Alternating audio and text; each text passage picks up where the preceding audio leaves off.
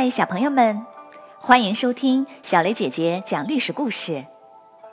我们的故事全部来自专业正史，绝不细说。每周一、三、五，来跟我一起听一段故事，了解一段中国历史吧。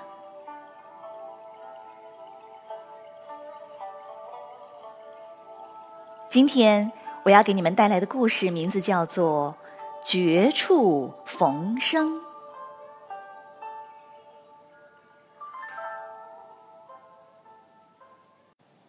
面对接二连三的反叛和战乱，项羽被弄得手忙脚乱。他先派了一支军队去攻打彭越，结果却战败了。他这才意识到。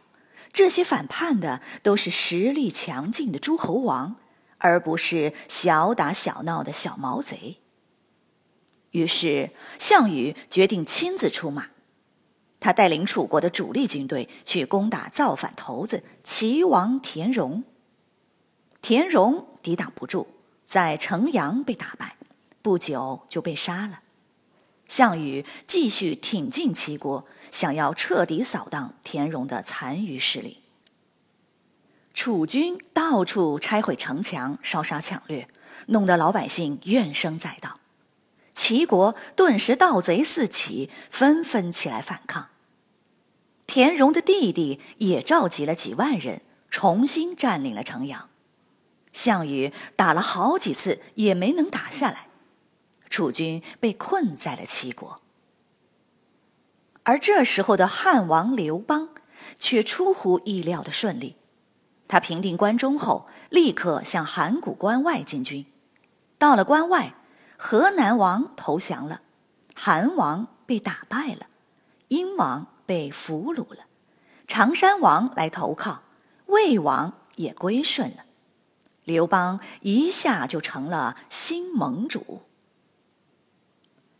他从关中征召了大量军队，加上各诸侯，竟然足足有五十多万人。刘邦雄心勃勃，决心要取代项羽，成为真正的霸王。他率领大军直扑楚国空虚的首都彭城。由于义帝楚怀王在南方被人杀死了，刘邦正好找到了借口。他宣称这是项羽干的，要讨伐楚国，为义帝报仇。一路上，刘邦的大军几乎没有遇到抵抗，轻轻松松就占领了彭城。刘邦喜形于色，举行宴会，大肆庆祝，然后在北面布防，准备要消灭项羽。昨天还是西楚霸王的项羽。今天就成了一支无家可回的孤军，南面是刘邦的五十万大军，北面是随时可能反扑的齐国，项羽被夹在中间，孤立无援，陷入了生死存亡的绝境。项羽召集大家商量对策，众将领抓耳挠腮，像热锅上的蚂蚁一样，谁也没个主意。项羽突然拍案而起，说：“没有彭城，我们就全完了。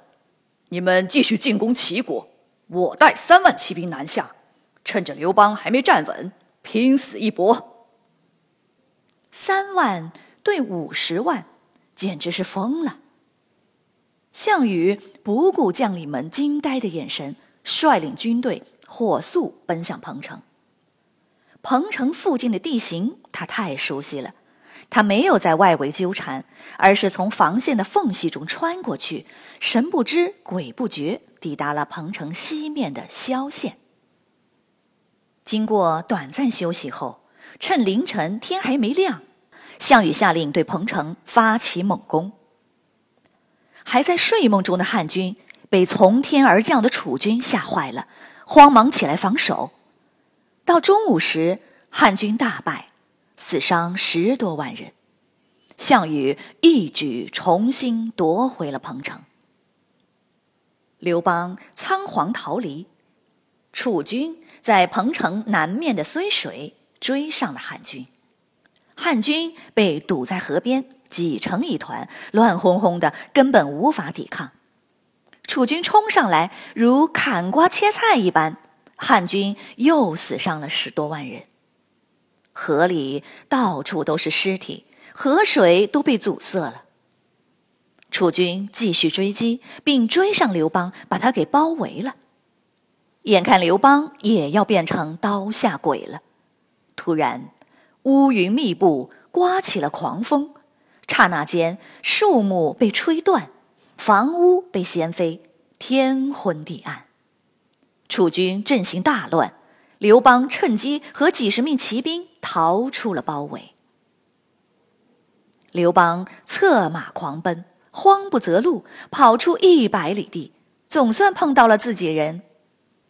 他收拢逃散的士兵，一直退到荥阳，与关中的援军会合，又有了几万了。刘邦这才放下心来，长舒了一口气。项羽经过这一战，绝处逢生，重新成为了西楚霸王。原来投靠刘邦的诸侯纷纷又归顺了项羽，而刘邦在逃亡中绝处逢生，捡回了一条命。楚汉相争的故事就这样惊心动魄的拉开了序幕。